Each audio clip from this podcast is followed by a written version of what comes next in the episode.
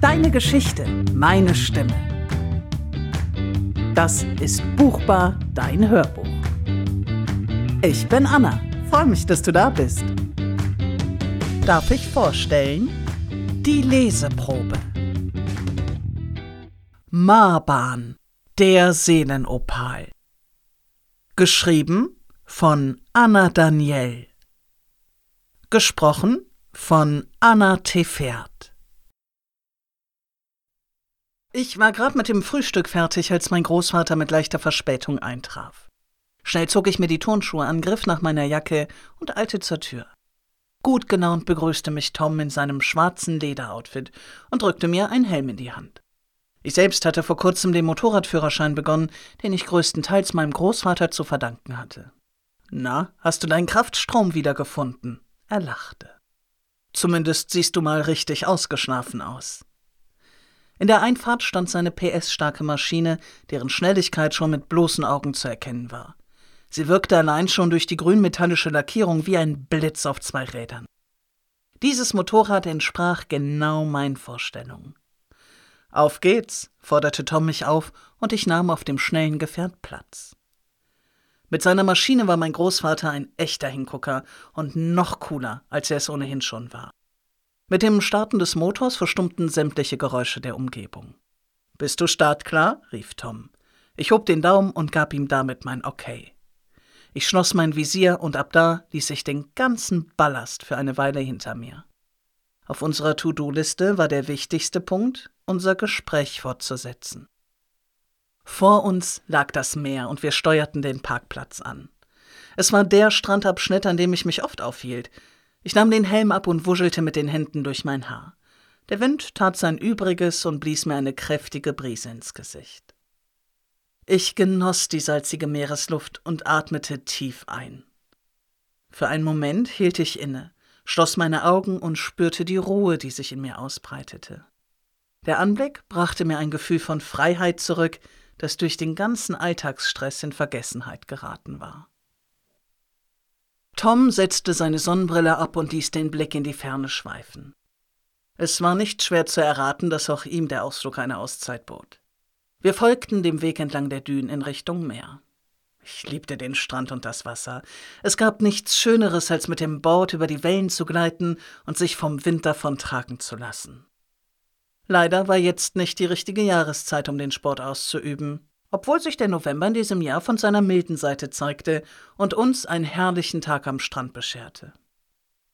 Die Flut setzte gerade ein und der Anblick der hohen Wellen erweckte meine Leidenschaft. Wann immer es meine Zeit erlaubte, war ich mit Ode zum Kiten hier. Mein Großvater platzierte eine Decke, auf die wir uns setzen konnten. Wir spürten, wie die Sorgen von uns abfielen und die Arbeit, die noch wartete, in weite Ferne rückte. Eine super Idee, hier rauszufahren, meinte ich. Und längst überfällig, wie mir scheint, vervollständigte er meine Ansicht und sah mich dabei ernst an. Ich habe mir die letzten Tage große Sorgen um dich gemacht, was nicht nur am bevorstehenden Umzug liegt. Er machte eine Pause. Ich spüre, dass dich noch etwas anderes bedrückt. Dabei schaut er mich durchdringend an. Also, raus mit der Sprache. Was ist los mit dir? Seiner scharfen Beobachtungsgabe konnte ich mich nicht entziehen. Ja, da gibt es etwas, das mich beschäftigt. Das dachte ich mir, und so erschrocken, wie du gestern den Opal angeschaut hast, vermute ich, dass der Stein damit zu tun hat? Ich war erstaunt, wie schnell er das Problem beim Namen nannte. Er las in mir wie in einem offenen Buch. Ich nickte und bestätigte seine Vermutung, auch wenn es mir schwer fiel, darüber zu reden. Tom spürte meine Hemmungen und legte bestärkend den Arm um meine Schulter. Linus, wenn dich jemand verstehen kann, dann bin das wohl ich. Womit er recht hatte. Mit ihm konnte ich über alles reden. Zwischen uns bestand eine besondere Beziehung, und es bedurfte nicht vieler Worte, um zu wissen, was im anderen vorging. Gespannt wartete er auf meine Antwort. Es kostete mich einige Überwindung, und sofort spürte ich wieder diesen Druck in der Magengegend. Es sind diese Träume, die mich seit einiger Zeit verfolgen. Ich schluckte schwer. Erst tauchten sie alle paar Wochen auf, dann mehrmals in der Woche und nun Nacht für Nacht. Meine Worte fühlten sich schwer an wie Blei. Tom wirkte nachdenklich und seine Stirnfalte vertiefte sich und verlieh ihm diesen strengen Blick, während er den Arm auf seinem angewinkelten Knie abstützte und mit seiner Hand über den Bart strich. Dich plagen also Träume, sagte er. Ich hegte den Verdacht, dass ihm die Situation nicht fremd war. Vielleicht täuschte ich mich, aber was er dann sagte, bestätigte meine Vermutung. Ich weiß, was du meinst, Linus, begann er mit gefestigter Stimme. Als ich damals mit Jarumi von der Erkundungstour aus dem Outback zurückkehrte, fand ich den Opal, den ich dir gestern gegeben habe. Er fiel zu Boden, als ich meinen Schlafsack vom Staub der roten Erde befreite. Ich weiß noch, wie verwundert ich über diesen unscheinbaren Stein war. Ich erkannte erst bei genauerem Hinsehen, dass es sich um einen wertvollen Opal handelte. Ich zeigte ihn Jarumi und er bestätigte mir, dass es sich um einen grünen Opal handelte.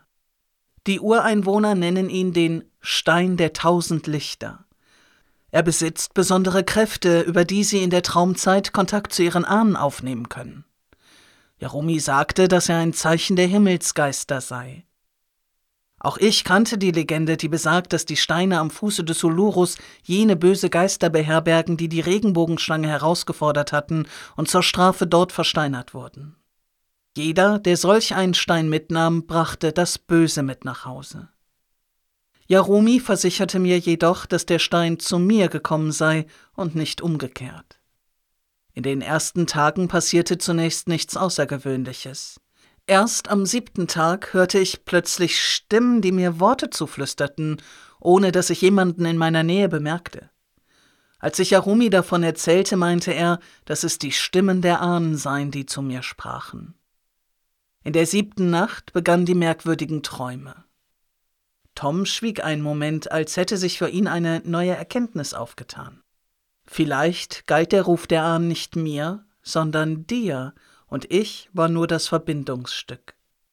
Er sah mich mit großen Augen an, während mir die Gesichtszüge entgleisten.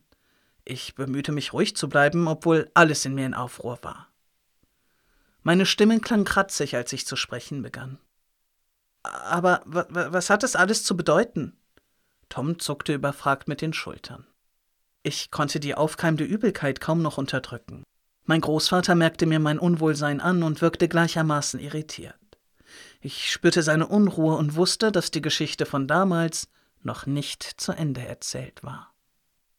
Was ist dann passiert? hakte ich nach und er stieß einen tiefen Seufzer aus.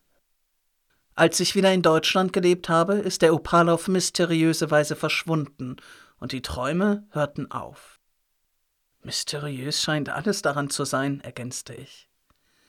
Tom versuchte ein bestärkendes Lächeln aufzusetzen, doch wirkte es mehr wie ein gequältes Grinsen. Ich habe sämtliche Kisten durchwühlt, sagte er schließlich, doch der Opal blieb wie vom Erdboden verschluckt. Der Stein verschwand auf die gleiche Weise, auf die er zu mir gekommen ist, und ich verschwendete keinen Gedanken mehr an ihn. Das änderte sich jedoch. Er verstummt kurz und überlegte, wie er es mir sagen sollte. Eine Woche vor deinem siebzehnten Geburtstag tauchten die Träume wieder auf, und diesmal präsenter als jemals zuvor.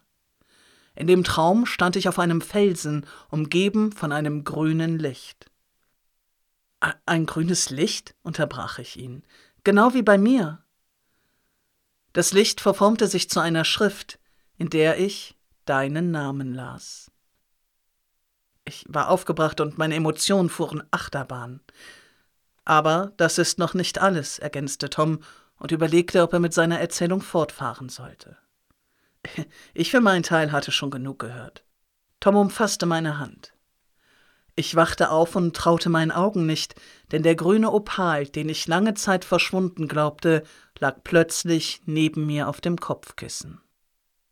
Ich schnappte nach Luft und ein kalter Schauer lief mir über den Rücken. Da, da, das kann nicht sein, faselte ich verzweifelt. Ich sprang auf und hätte am liebsten laut losgeschrien, versuchte aber mich zu beherrschen. Durcheinander wie ich war, rannte ich einfach los.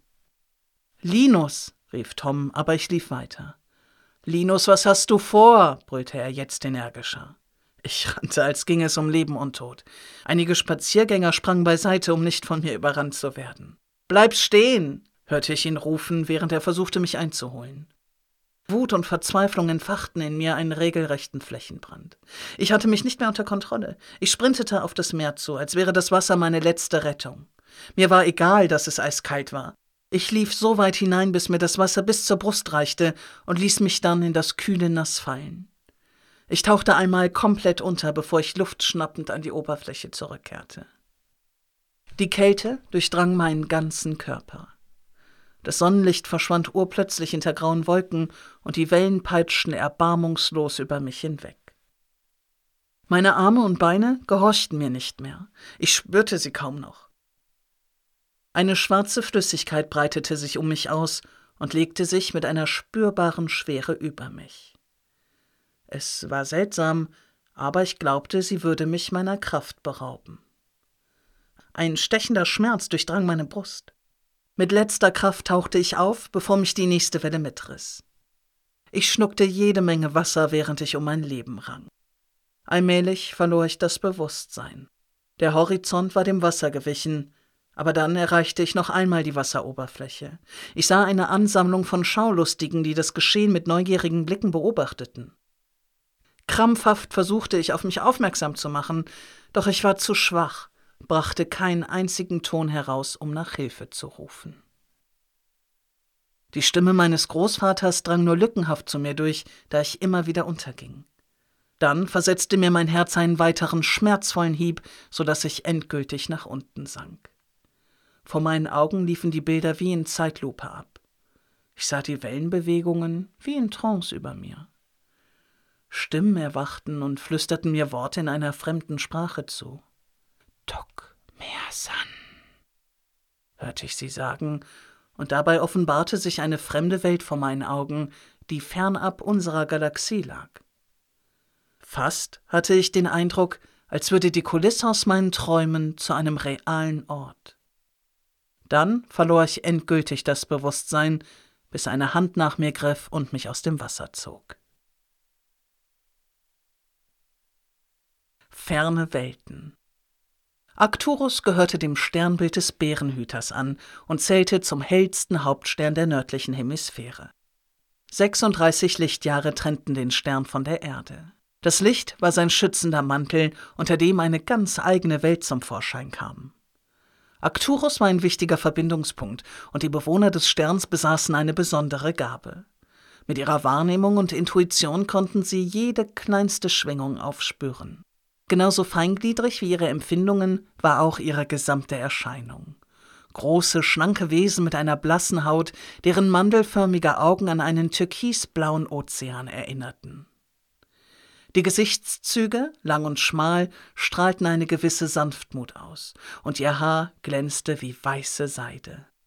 Ein Sternenvolk, das sich als Wanderer zwischen den Welten verstand und denjenigen Schutz gewährte, die vor dunklen Mächten in Gefahr waren.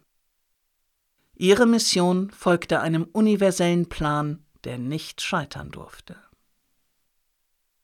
Hey Nero, ich soll dir von Maris ausrichten, dass die Kristalle reif für die Ernte sind, rief mir Samra, eine Arkturianerin, zu. Ich bin schon auf dem Weg dorthin. Ich hielt ihr den Beutel hoch, den ich eigens dafür aus großen Blättern zusammengefügt hatte. Ich liebte die Natur auf Arcturus. Sie bot mir die Auszeit, die ich brauchte, um den Fragen zu entkommen, warum ich der einzige Überlebende meines Schlangenvolkes war. Viele Fragen, auf die ich bis jetzt noch keine Antworten erhalten hatte. Mein Aussehen grenzte sich deutlich von dem der anderen Sternbewohner ab. In mir vereinten sich die Merkmale einer schlangenähnlichen Gestalt mit menschlichen Grundzügen, weswegen mich die Aktorianer als Schlangenmensch bezeichneten. Brauchst du Hilfe bei der Ernte? fragte Samra, während sie die Frucht von einem Karambuja-Baum abpflückte, der seine langen, federartigen Blätter wie ein Fächer ausbreitete. Die milchige Flüssigkeit der Früchte mochte ich besonders gern, da sie leicht süßlich schmeckte. Nein, danke, ich schaff das schon. Ich winkte freundlich ab und strebte den Weg an, der mich vorbei an den heiligen Quellen zu den Batema-Wiesen führte. Samra griff schnell nach ihrem Korb und eilte mir nach. Heute schmecken sie besonders gut, Sie reichte mir eine Frucht. Die meisten Aktorianer nahmen nur selten Nahrung zu sich. Ihre Hauptnahrungsquelle war das Licht, das die Bathema-Pflanzen versprühten. Sie nahmen das Licht einfach in sich auf und füllten damit ihre Energiereserven. Ganz sicher, dass ich dich nicht begleiten soll? vergewisserte sie sich, aber ich verstand ihre Besorgnis nicht. Warum fragst du? Etwas Ungewisses liegt in der Luft. Sie blickte zum Horizont. Doch ich kann nicht deuten, was es ist. Nachdenklich kniff sie ihre blauen, mandelförmigen Augen zusammen, bevor sie ihren Blick wieder mir zuwendete. Ich hörte von Tamai, dass du dich mit den alten Schriften von Lemurien beschäftigst? Sie schweifte von ihrer Vorahnung ab. Ja, ich erhoffe mir Antworten, was meine Herkunft betrifft. Maris hat mich damals dort gefunden. Ich verstehe nur nicht, warum jeder so ein Geheimnis darum macht, wenn ich erfahren möchte, was damals geschehen ist. Vielleicht wollen sie dich vor irgendetwas beschützen? überlegte Samra. Die Frage ist nur, vor was? In den Schriftrollen las ich von einer Legende über die Wächter, die mich sehr neugierig gemacht hat. Wissbegierig schaute Samra auf. Erzähl mir mehr davon. Legenden haben mich schon immer fasziniert. Es war die Rede von einem Sicherheitsnetz der Wächter, das nach dem Untergang Lemuriens in Kraft getreten ist. Die lichtvolle Seite sollte sich über die Schatten erheben und das ihnen gestohlene Licht einfordern. Wer sind diese Wächter? Laut den Schriften handelt es sich um treue Krieger der Regenbogenschlange, die den heiligen Kompass des Himmels in sich tragen. Ihre Aufgabe besteht darin, die Schlüssel aufzuspüren, mit denen sie das große Erwachen auslösen, um so das Licht der Seelen vor den Schatten zu beschützen. Nur die Wächter sind dazu auserwählt, die Balance des universellen Systems herzustellen. Aufmerksam folgte sie meinen Worten. Hast du eine Ahnung, was die Seelenschlüssel sind? Leider nein. Sie grübelte. Was ist, wenn die Schlüssel keine richtigen Schlüssel sind, sondern sinnbildlich für etwas stehen? Ein Symbol für eine starke Energie, sagte sie, und ihre Augen weiteten sich, als habe sich für sie damit eine neue Erkenntnis aufgetan. Was wäre, wenn du ein solcher Schlüssel wärst und deshalb alle so ein Geheimnis um deine Herkunft machen? Das würde die Veränderung erklären, die ich an dir spüre. Was meinst du mit Veränderung? Ich sah sie überrascht an. Deine Schwingungen senden etwas aus.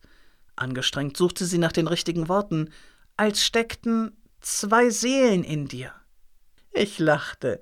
Glaub mir, dieser Körper ist für eine Seele schon zu klein. Ich scherzte und versuchte damit ihre Theorie abzutun. Insgeheim stimmte ich ihr jedoch zu. Ich hatte mich wirklich verändert. Ich schlief, obwohl ich keinen Schlaf kannte, und träumte immer denselben Traum, in dem diese Menschenseele auftauchte. Alles in einem Verhaltensform, die mir völlig fremd waren. Soll ich dich nicht doch begleiten? ließ Samra nicht locker. Ich weiß deine Hilfsbereitschaft sehr zu schätzen, aber. Ich verstehe schon. Sie lächelte und spürte, dass ich allein sein wollte. Ich genoss es für mich zu sein, während ich meiner Arbeit nachging und mit dem schönsten Ausblick in die Weiten des Universums belohnt wurde. Vor mir lagen die Bathema-Wiesen, ein friedlicher Ort, der diesen Namen aufgrund der außergewöhnlichen Pflanzen erhalten hatte, die hier tausendfach wuchsen. Viele kleine Blüten, die durch ihre besondere Farbgebung in der Dämmerung leicht bläulich schimmerten.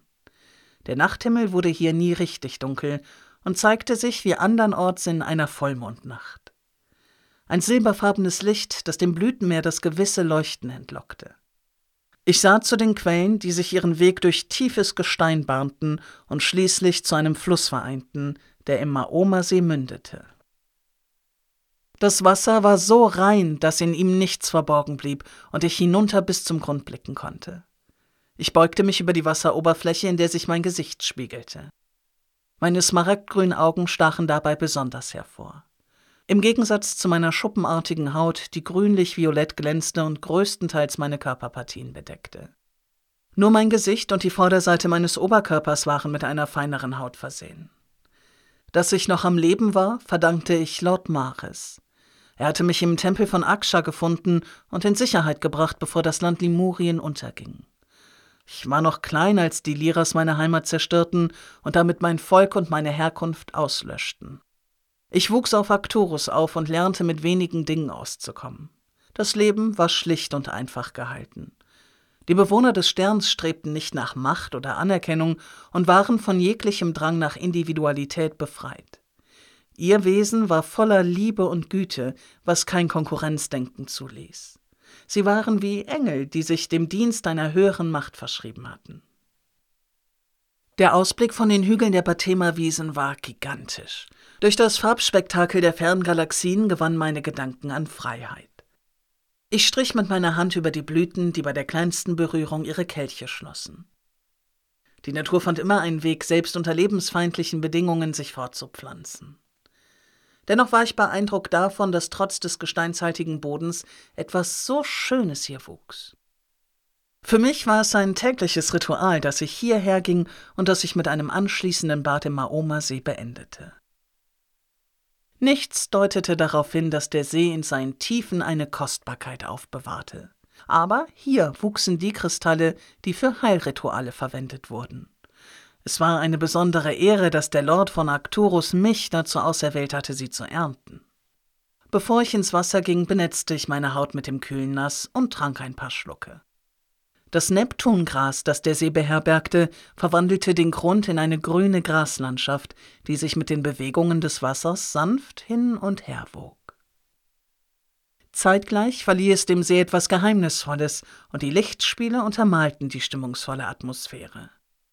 Kleine Sauerstoffperlen stiegen von den Gräsern empor, die ich auf meiner Haut spüren konnte. Ich tauchte hinab und ließ meinen Körper schwerelos durchs Wasser gleiten, bis ich den Eingang einer Unterwasserhöhle erreichte, die mich mit farbenfroher Helligkeit in Empfang nahm. Das Licht führte mich durch das unterirdische Tunnelgeflecht, bis ich in einem Hohlraum wieder auftauchen konnte. Alles funkelte um mich herum und jeder Winkel war über und über mit Kristallen bedeckt. Mit meinen Beinen wartete ich durch das kniehohe Wasser. Ich hielt Ausschau nach Kristallen mit einem besonders auffälligen weißen Schimmer. Nur diese durften geerntet werden. Ich öffnete meine Tasche, die ich dafür hergestellt hatte, und verstaute darin die wertvollen Edelsteine. Maris lehrte mich, welche Kristalle für Heilungszwecke geerntet wurden und wie ich dabei vorzugehen hatte. Ich erkannte diese Steine an ihrem zarten Lichtkranz. Manche sahen wie kleine Lichtwesen aus. Dieser Ort brachte eine ganz eigene Welt zum Vorschein. Ein grünes Licht flackerte plötzlich auf und dominierte den gesamten Innenraum der Höhle mit seinem Schein. Die Gesteinswand durchzog ein hellgrüner Schimmer, obwohl kein einziger Kristall mit dieser Farbgebung existierte. Doch dann bemerkte ich Lichtfunken, die aus meinem Herz herausschossen. Erschrocken tastete ich darüber. Ich fragte mich, was hier vor sich ging, während ich einen merkwürdigen Druck verspürte, der sich in meiner gesamten Brust ausbreitete. Solche Schmerzen hatte ich noch nie verspürt. Ich musste die Höhle, solange ich noch konnte, verlassen, bevor mich eine weitere Schmerzattacke schwächte. In meinen Gedanken herrschte Chaos. Reichte meine Energie aus, um rechtzeitig die Wasseroberfläche zu erreichen? Ich versuchte einen kräftigen Atemzug zu nehmen, bekam aber kaum Luft. Was auch immer gerade mit mir passierte, löste zunehmend ein Gefühl der Angst aus. Geistesgegenwärtig griff ich nach einem Kristall, der für die Reinigung eingesetzt wurde, um meine körperliche Beeinträchtigung zu heilen. Ich bewegte den Stein mit kreisenden Bewegungen über mein Herz, doch nichts tat sich. Kurz wurde mir schwarz vor Augen und alles drehte sich. Mit letzter Kraft tauchte ich aus der Höhle, dabei musste ich an Samras Worte denken. Traf ihre Vorahnung jetzt ein, vor der sie mich warnen wollte? Ich konnte die Hügel verschwommen durch das Wasser sehen. Meine Rettung schien in greifbare Nähe zu rücken. Nur einige Meter trennten mich von meinem Ziel, als ein weiterer heftiger Stich mein Herz durchbohrte, der dem eines Messers gleichkam. Wasser drang in meine Lunge, während ich hilflos umherstrampelte. Ich hatte meinen Körper nicht mehr unter Kontrolle. Bilder flimmerten vor meinen Augen und schlossen die letzten Lücken, bevor ich endgültig das Bewusstsein verlor. Ich war gefangen zwischen der Dunkelheit und den merkwürdigen Bildern, die zwischendrin auftauchten. Wieder sah ich in das Gesicht dieser Menschengestalt vor mir. Dann spürte ich einen festen Griff am Oberarm. Jemand zog mich aus dem Wasser. Sofort schnappte ich nach Luft und spuckte jede Menge Wasser aus. Als ich wieder vollständig bei Bewusstsein war, schaute ich in Mares besorgtes Gesicht. Sein langes, weichfallendes Haar bedeckte seine Schultern. Die feinen Gesichtszüge wurden von seinen markanten blauen Augen unterstrichen, und seine blasse Haut legte sich bedenklich in Falten. Sein Blick sah mich durchdringend an. Stützend legte er mir seine Hand unter den Kopf und hob ihn sanft an, während die andere auf meinem Herzen ruhte und mich mit heilender Energie durchströmte. Wird es besser, Niro? fragte Maris mit ruhiger Stimme. Ich fühlte mich schlecht. Da war dieser stechende Schmerz, sprach ich mit schwacher Stimme. So etwas habe ich noch nie zuvor gespürt. Erwartungsvoll schaute ich ihn an, in der Hoffnung, dass er eine Erklärung dafür hatte. Mach dir keine Sorgen, lächelte er nur. Doch so, wie er mich dabei ansah, ahnte er, was mit mir geschehen war.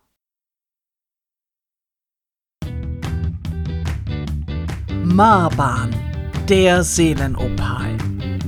Mehr zu diesem Buch und zur Autorin gibt es auf annadaniel.de.